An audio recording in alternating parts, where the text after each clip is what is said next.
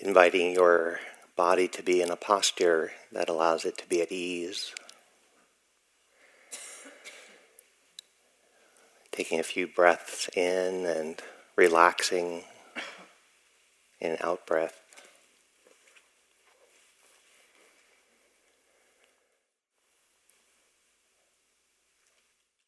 And then setting intentions for the day. That we don't know what's really going to happen throughout the day, but our intention is to stay with simple present experiences, like the breath or body sensations or sounds, loving kindness phrases, whatever your basic practice is. That's the basis of how you'll practice today. And then combining that with this invitation, no matter what your basic practice is, you'll have many other experiences. You'll have other sounds, thoughts. You'll have visiting emotional states and mental states. Strong body sensations. And see if you can practice one part of the equation, which is to be loyal to whatever your primary anchor is, your primary place of attention, at some parts of the day. But also experiment with opening up to and learning from and witnessing what's actually happening. So using the breath as an example, sometimes you'll turn your attention from a wandering thought back to the breath. And sometimes you can actually begin breathing in and out and then opening your awareness to include the thoughts, the emotional states that are present. You might be able to stabilize mindfulness with your primary object, and that is a support while you explore what's actually happening when you're not with your primary object. So now you have two things that you can explore, and hopefully they don't feel confusing. But you do have two options, and you get to explore what it's like to deepen your experience with something primary, or to open your attention to recognize there's a lot of thought happening, and it has the emotional tone of happy creativity, or worry, or resentment, or nostalgia. So if you can be mindful of it, then you're practicing mindfulness. You don't have to yank the chain and get your attention back to only the primary place. If your mind wanders a lot in what we call these secondary objects,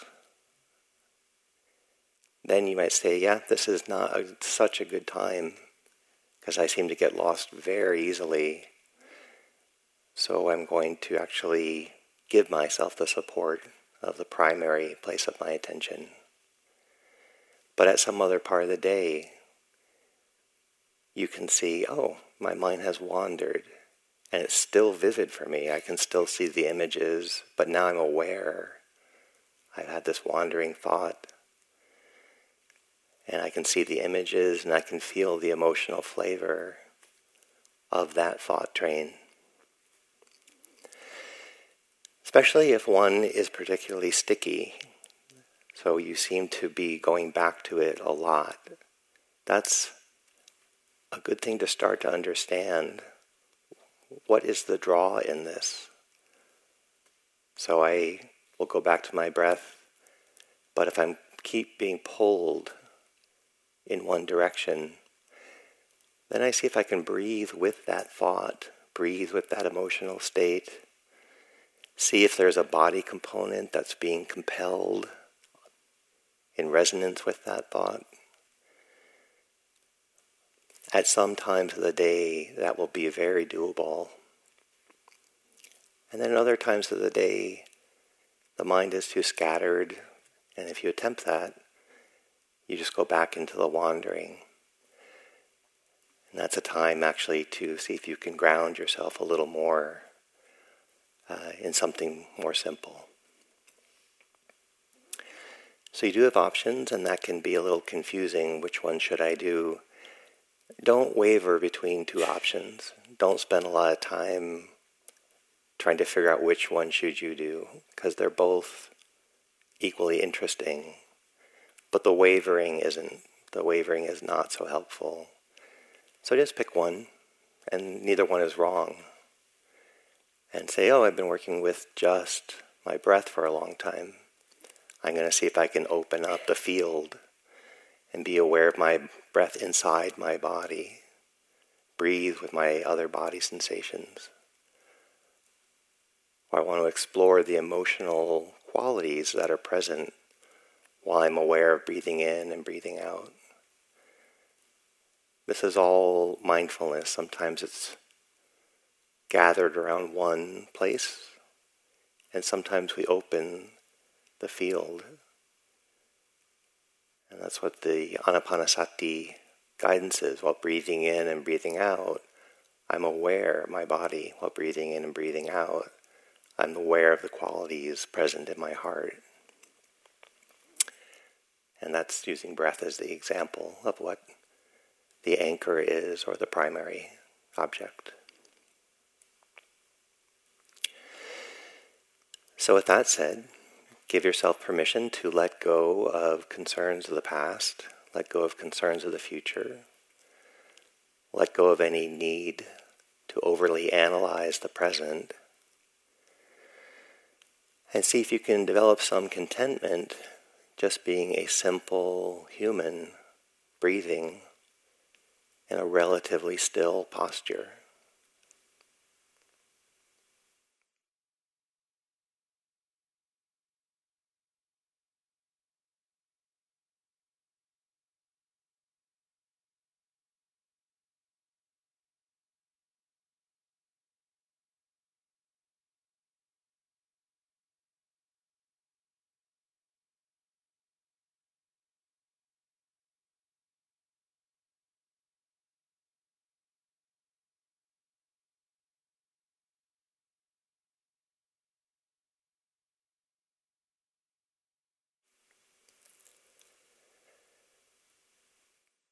In that very mode of witnessing and feeling your breath as you breathe in and breathe out, without having any preference,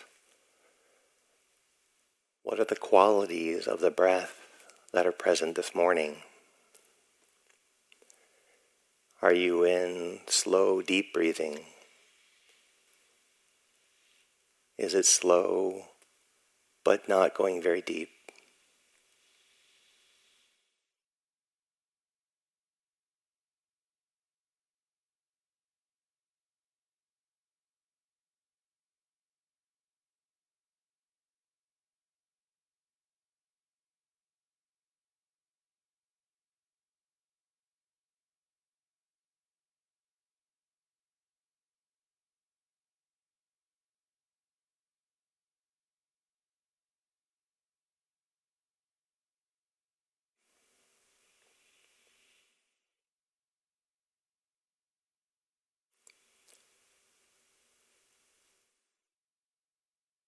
Where is your breath most obvious as sensations? Is it your upper chest? Your nostrils? Your shoulders? Your belly?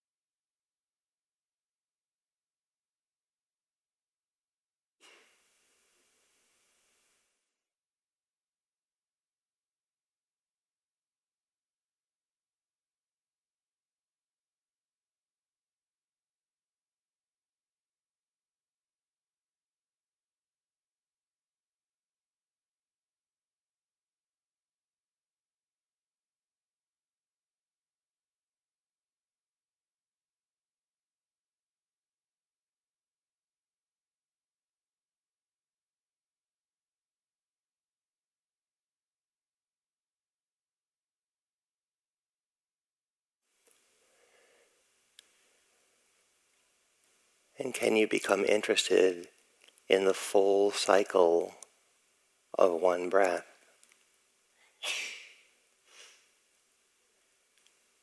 Not just the vivid parts, but the whole cycle, while staying relaxed. This is a full in-breath, and this is the moment it stops, and this is a full out-breath, and this is the moment it stops.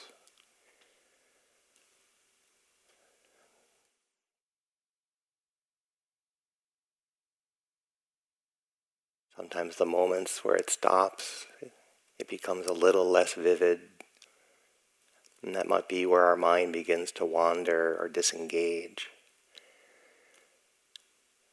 So see if you can become loyal to a full stream of simple present time experiences. This is both vitaka and vichara, connecting and sustaining.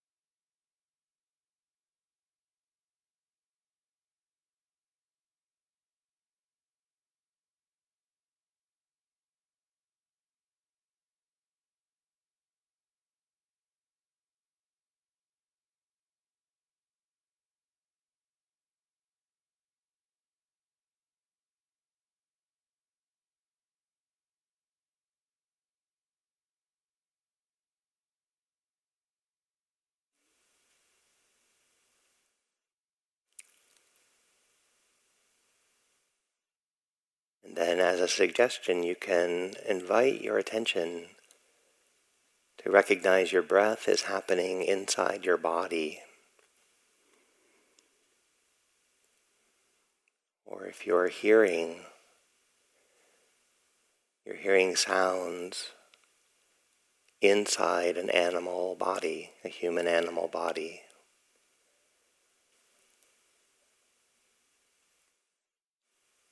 And so you might open the field of your attention so that you're using hearing or the breath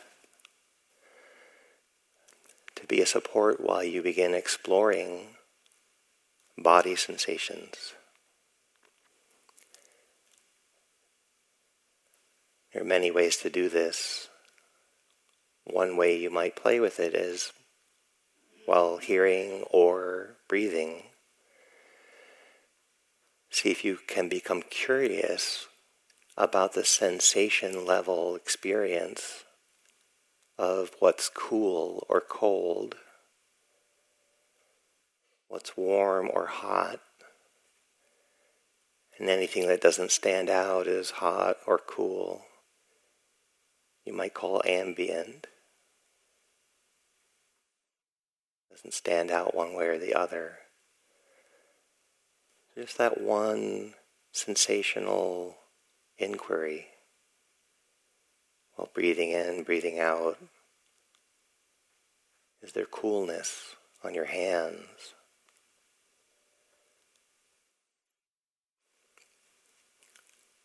Can you take interest in the experience of coolness itself? Not so much the interpreted story. I don't have good circulation, the heat isn't on, yada yada.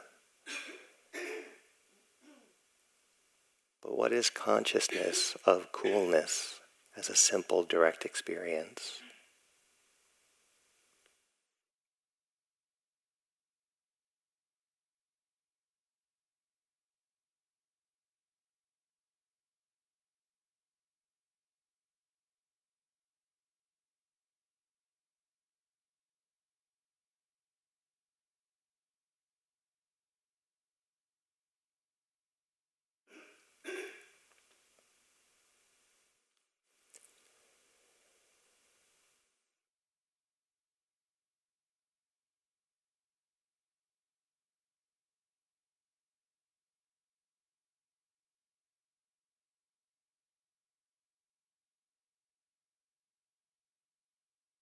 And you see where it's most vivid. And then move an inch or two from that spot and see if you can still feel coolness, or does it fade as you move away from where it's obvious.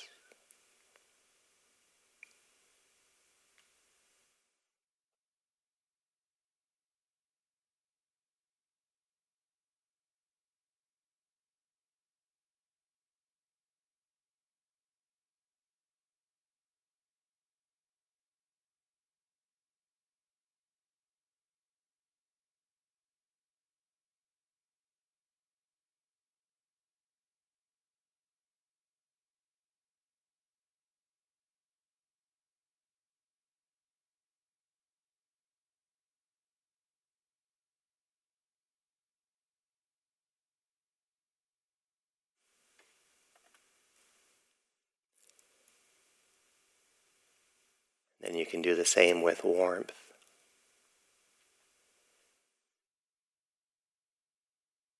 What parts of your body are warm?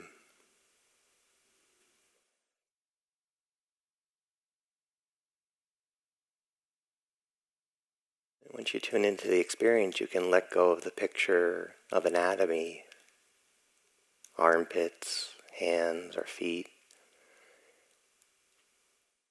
And see if you can tune into the very simple, direct experience that you're being aware of warmth.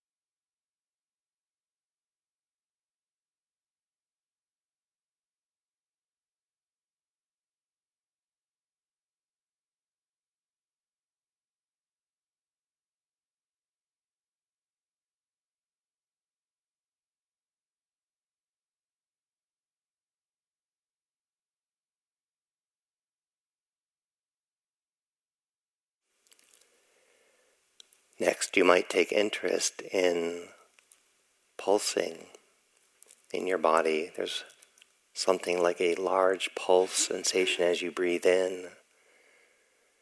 There's stretching. There's a force within that pushes your ribs out. As you breathe in, that stretching, moving, or there is the subtle pulse of your heartbeat felt maybe in your fingers, in your lips, in your feet, in your legs. So see if you can tune into the direct experience of these forces and movement within your body.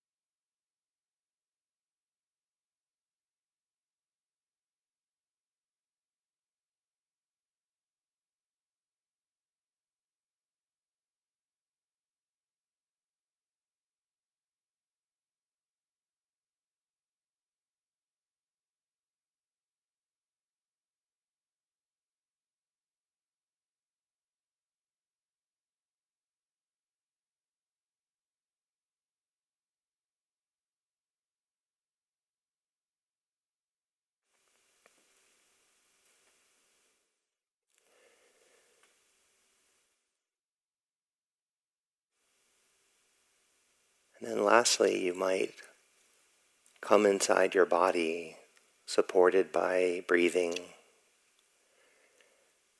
and see if you can have a direct experience of what parts of your body are soft, what parts are firm, and what parts are hard.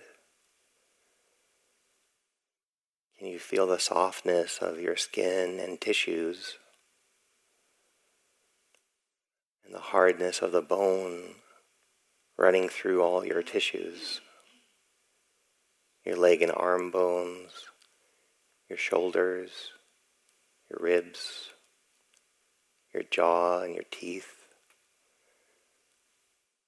right next to skin and muscle,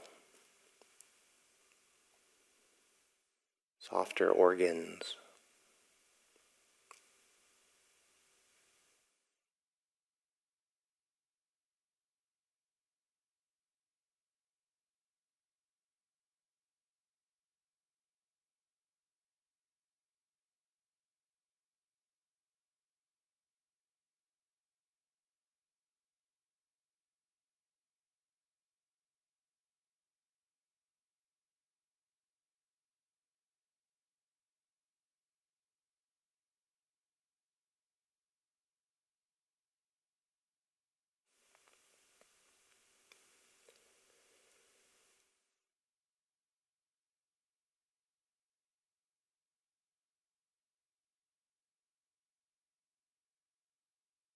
Then you can invite your body to be as peaceful and relaxed as it can be in these conditions, not insisting that it relax, but inviting it.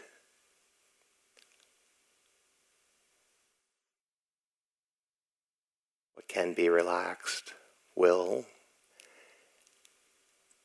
and if there's tension left over, it's just in a holding pattern.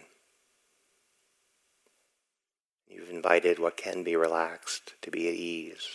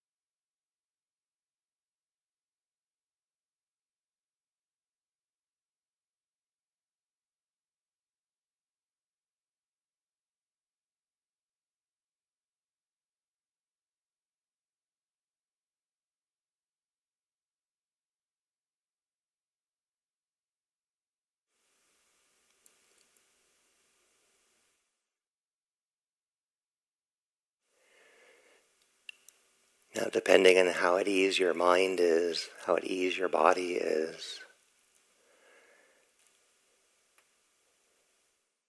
while breathing in and out, you might be aware of these two factors, an energetic aliveness, which is piti, any tingling you feel, subtle, quick sensations,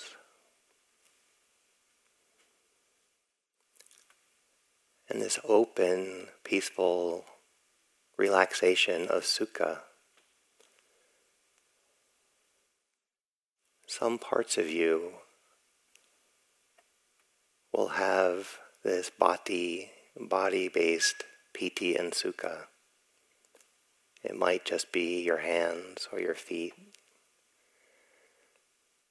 But other times you can say, well, most of my body is actually in a subtle piti sukha place. There's contentment, but there's still a nice aliveness within the contentment. And no, it doesn't include my left shoulder blade or a tension around my right eye or this ache I know in my back. But other parts of me, I'm going to breathe in and out and appreciate parts of my body that are well, that are al- relaxed and alive. And what is it like to breathe in and out and be consciously aware of the parts of your body, and sometimes the whole of your body, in a state of relaxed, alive well-being?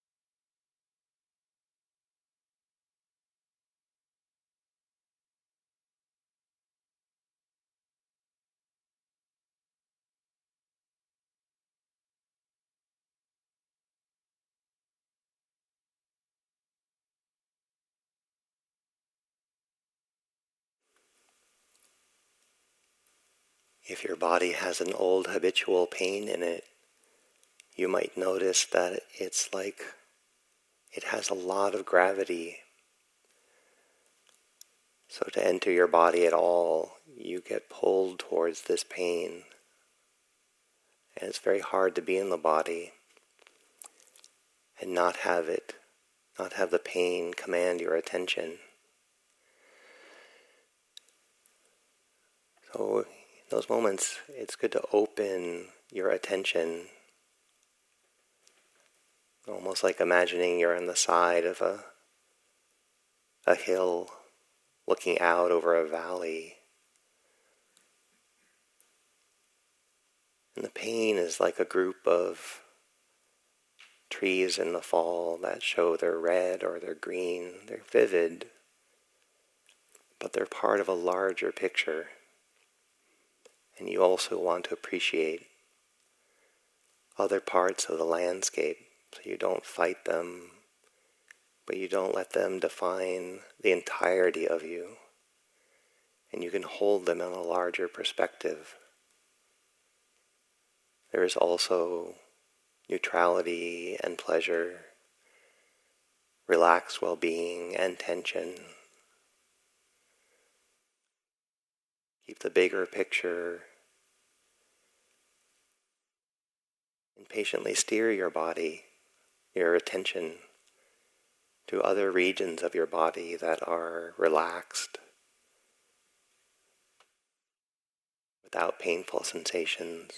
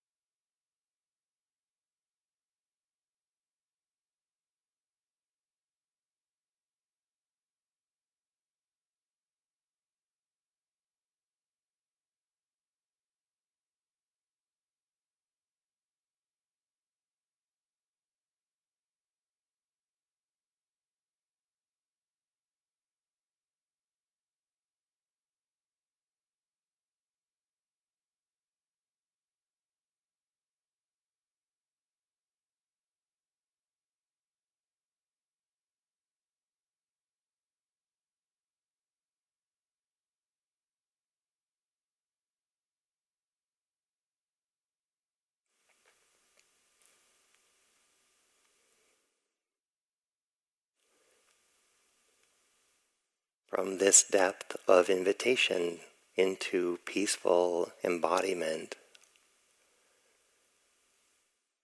you can keep working on this basis.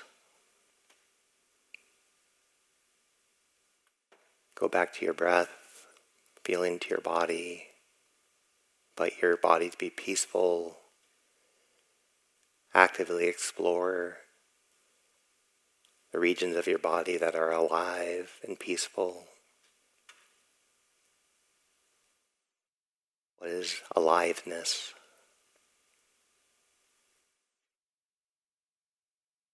What is peacefulness in the body?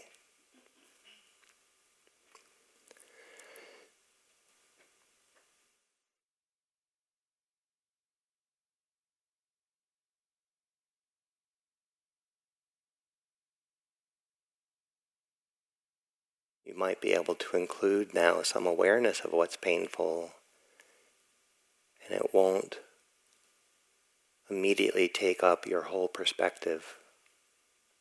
You'll have some patience to begin to explore the sensations that are called pain. Something is too hot, too cold, too sharp, too tight. Nothing feels like it's pinching or stabbing.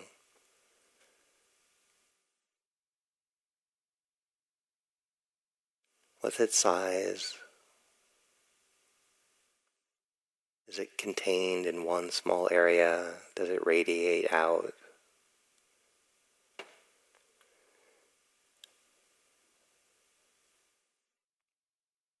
As long as you're patient and curious, and you can suspend judgment and reactivity,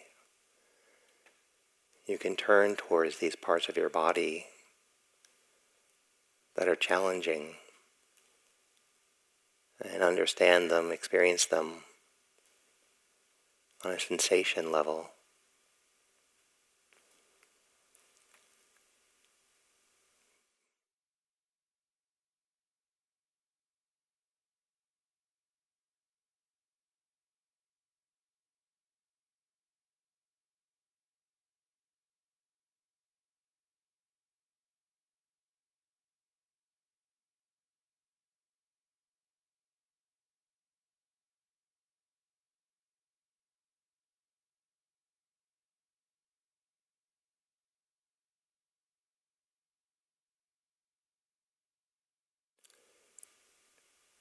Often around pain, there's a center that we dislike, and then we surround it with a secondary bracing, secondary tension we add to pain, a region around the pain that gets contracted.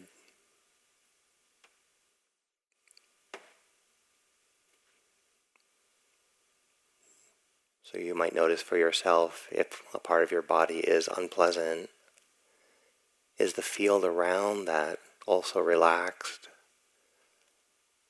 Or is the field around the pain also tight, rigid, contracted?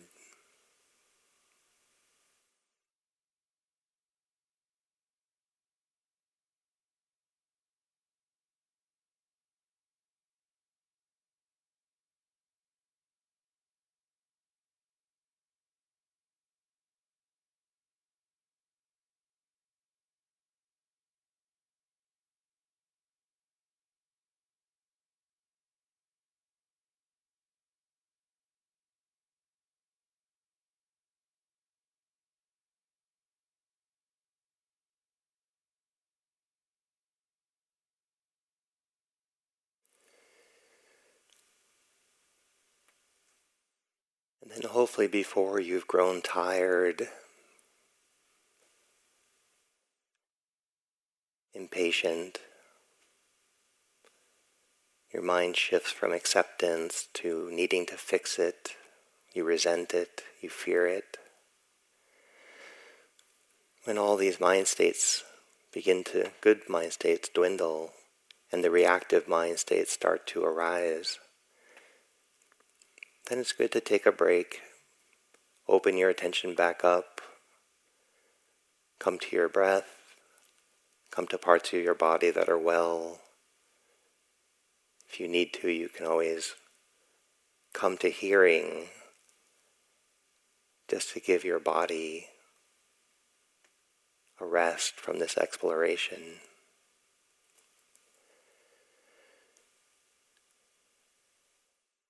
And see again if you can use the breath as a sanctuary to dispel what's agitating, what's scattering.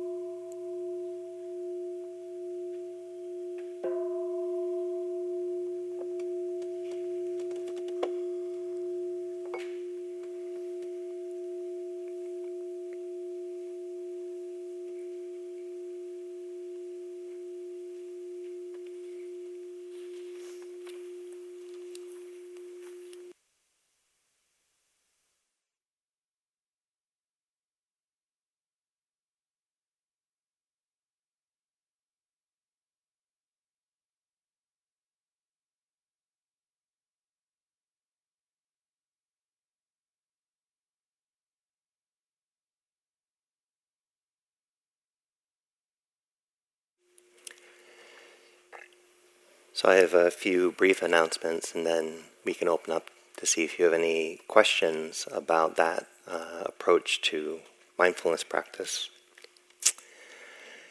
Uh, the first one is, today is Saturday. Um, not that that would mean a lot to you, but it's Saturday.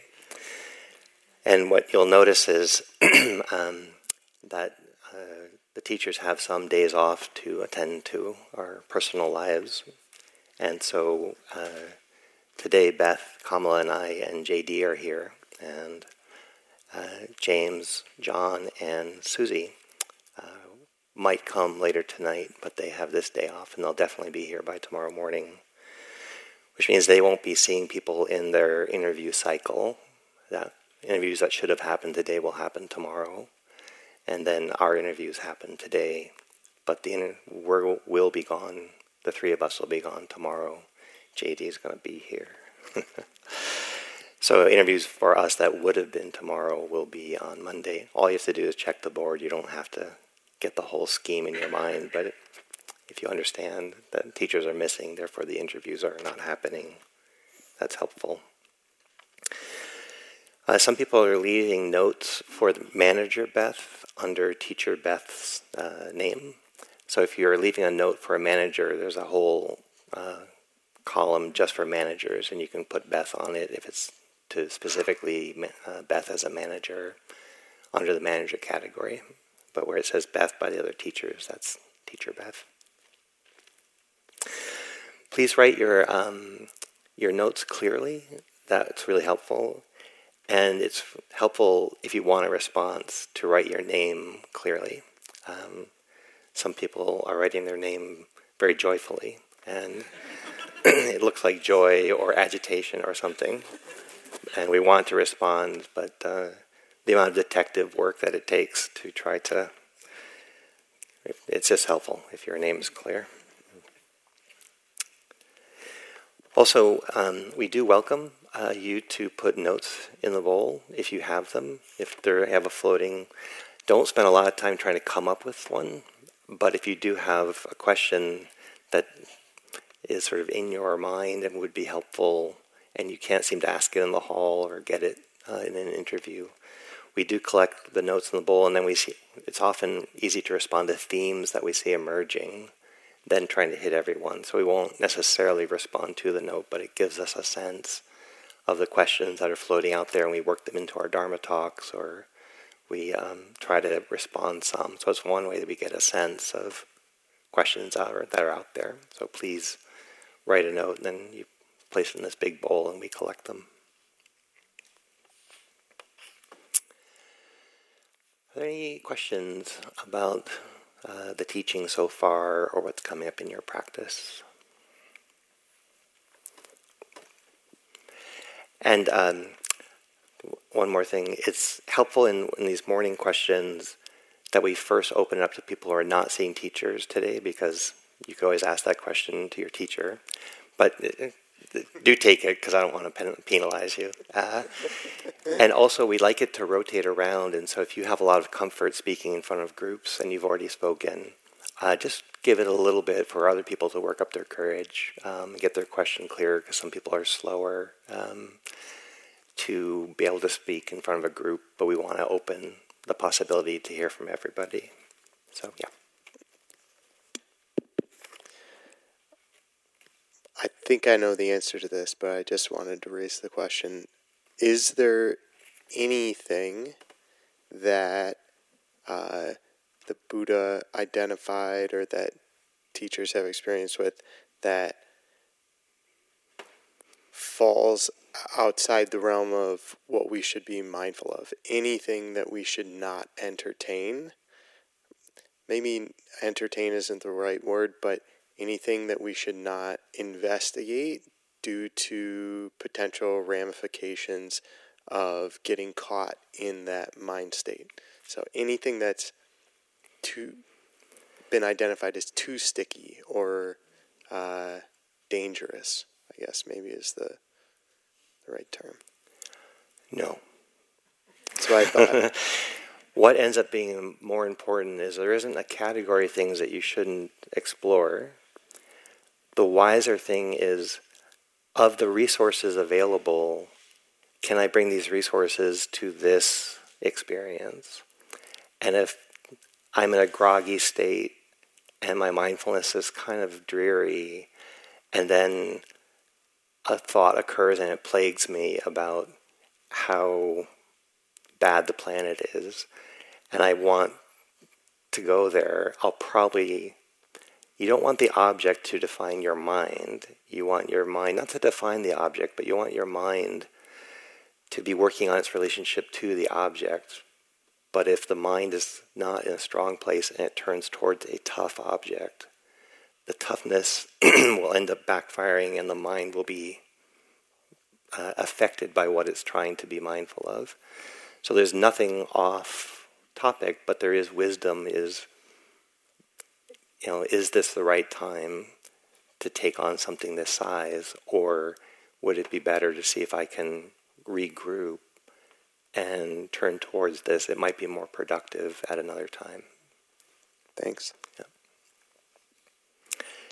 And I'll let my colleagues think about that, and if they know something different, they'll tell me and we'll tell the group. It's almost like saying, uh, when you're driving a car, is there any time you shouldn't look out the windshield? Like when you're driving in traffic, have you ever noticed a time when you shouldn't keep your eyes open? And it's like, uh, no.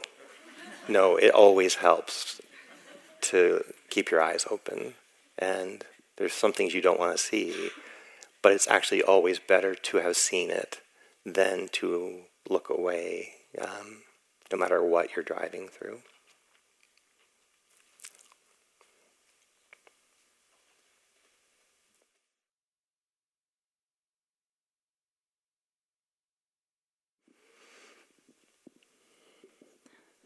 Um, hi, thank you. Um, you said yesterday about the... Oh, this makes me nervous, the microphone. So don't override that. Let's just take a few breaths to breathe in the middle of the nervousness.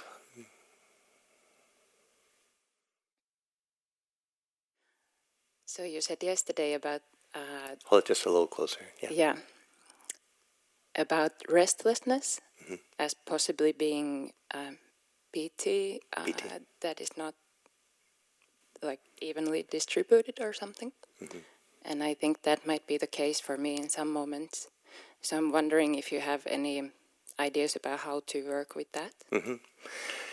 So in part of the our tradition, the Buddhist, uh, the Theravada Buddhist tradition, they have something called the Abhidhamma, and in that they...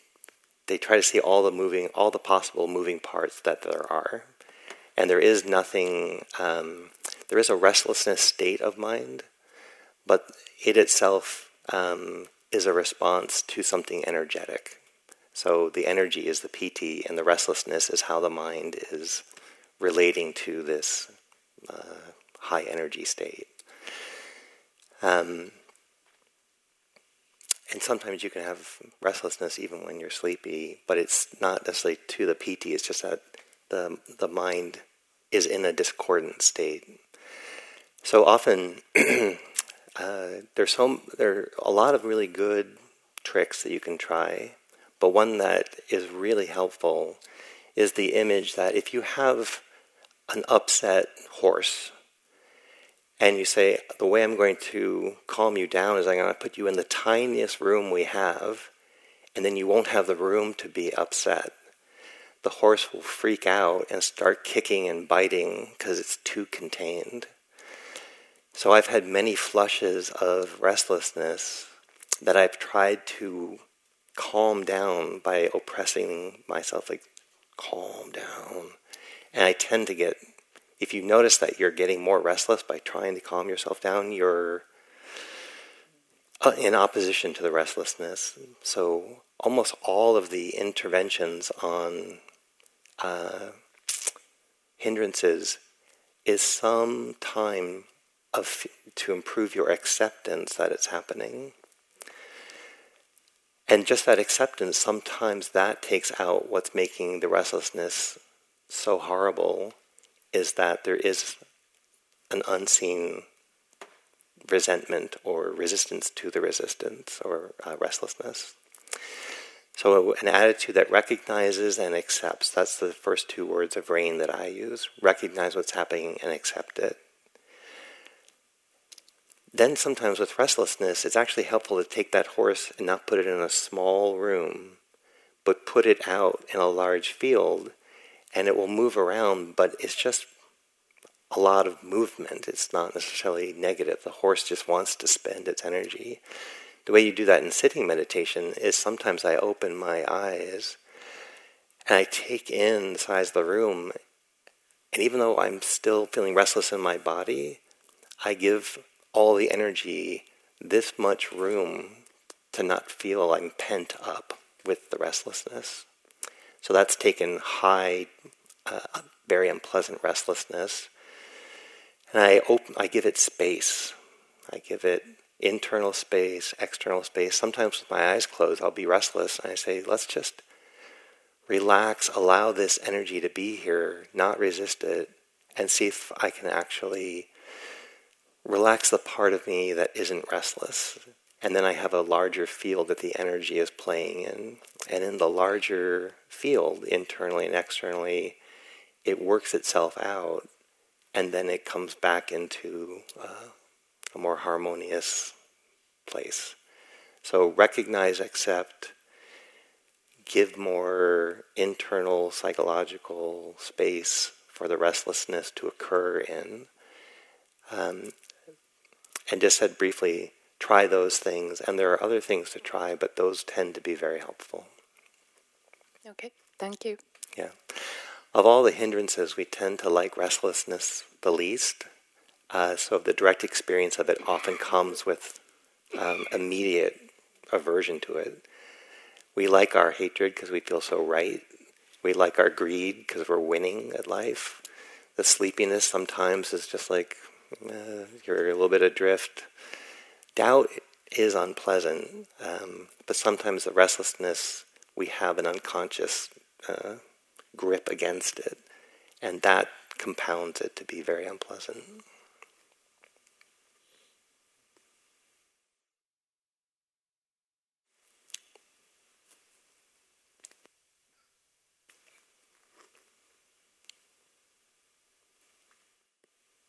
So we'll have one more.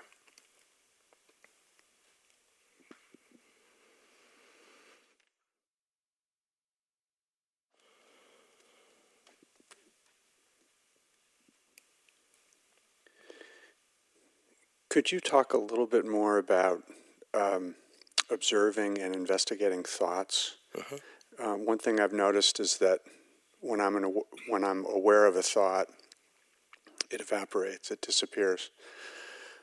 Um, so I, I can't observe it while it's happening. And another thing I've noticed is if I start investigating it, sometimes I'll get into the story of the thought. Mm-hmm. Um, and I don't, I feel that it's not that effective to look into, well, what gave rise to that thought and what gave rise to that thought, that kind of thing. Right. Thoughts are interesting in the fact that when we're not looking at them, they're very tempting and plaguing. And then as soon as we turn to them, they tend not to want to do much. And so um, that's a learning unto itself, is that thoughts are very powerful when not looked at directly. But when looked at directly, it's just a lot of confetti of stuff happening that when you can see it, I can, you can hardly believe you were ter- uh, tormented and terrorized and dominated by this realm, because when you actually do look at it, it's just thought. Um, it is a hard place to rest one's attention, so it's almost never a good place to anchor your attention because thoughts are so fleeting. So it tends not. It tends to lead to more psychological analysis if you try to understand, why am I having this thought? Why do I have this trend? In mindfulness, um, It's like if someone gave you a really great soup and you tasted it, you actually want to go into the intimacy of the taste, not how did the cook make this. That's analytical thought about how what must the cook have done that we ended up with this soup. Mindfulness is actually I'm going to go through, I'm going to taste the sour, I'm going to taste the saltiness, I'm going to taste the viscosity of the broth, I'm going to...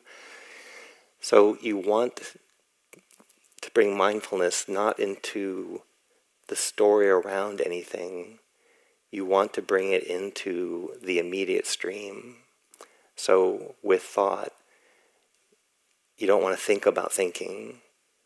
You uh, you can make a practice where you, you rest, and it's like, okay, thoughts seem to happen around here when they happen, so I'm breathing, but I'm curious, like, what is the first thought that arises? And it's like, when's the first thought going to come? It's like, oh, that's a thought. Like, oh, that was the first thought. What is going to happen in this realm? So you're attending the direct experience, and it's a hard realm, but we're developing enough momentum that you will have windows open where you can do this, where you can actually see thoughts arise, and then you'll even be able to see right why the thought is arising. There's, I'm in a resentful space, but I haven't figured out what I'm resentful of, but I'm looking for something to resent. And if someone coughs, it's like, exactly. Yep, I knew it was coming. It's like, so I had this with a, I was resenting a lot of people I was in a retreat with, and it seemed really normal, so I didn't really notice it. And I was like, yep, people, right? And then this dog came by, and the windows were open, and I was like, and a dog too? But that's like, I usually don't resent dogs. I wonder if I'm in a resentful mind state, because I never resent dogs. And I was like, oh my God, for the last twenty minutes I've been resenting everybody. And my mind was actively thinking about why I should resent everybody. But I was not aware that I was actually in the state. So it's also helpful with thoughts to recognize they're usually connected to the states we're in. So thanks for your question. Um, please uh, carry this sensitivity out through the day. Enjoy walking. You're in one of the few animals ever to have learned how to walk on two legs. Don't take it for granted. Feel all the micro balances. Feel your toes and how they help, what it's like to walk. Enjoy it. It's a very visceral, uh, sensory, rich experience. Same with eating, same with climbing stairs or opening your door. The fact that we have a hand that can turn a door, like you've taken it for granted. Start enjoying um, the immediate experience that you're in. Not start because you've been enjoying that, but really sink into that. It's how your well-being will flourish uh, versus thinking about well-being. So have a day.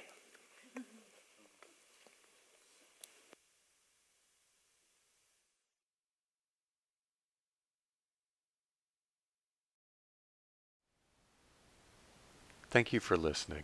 To learn how you can support the teachers and Dharma Seed, please visit dharmaseed dot org slash donate.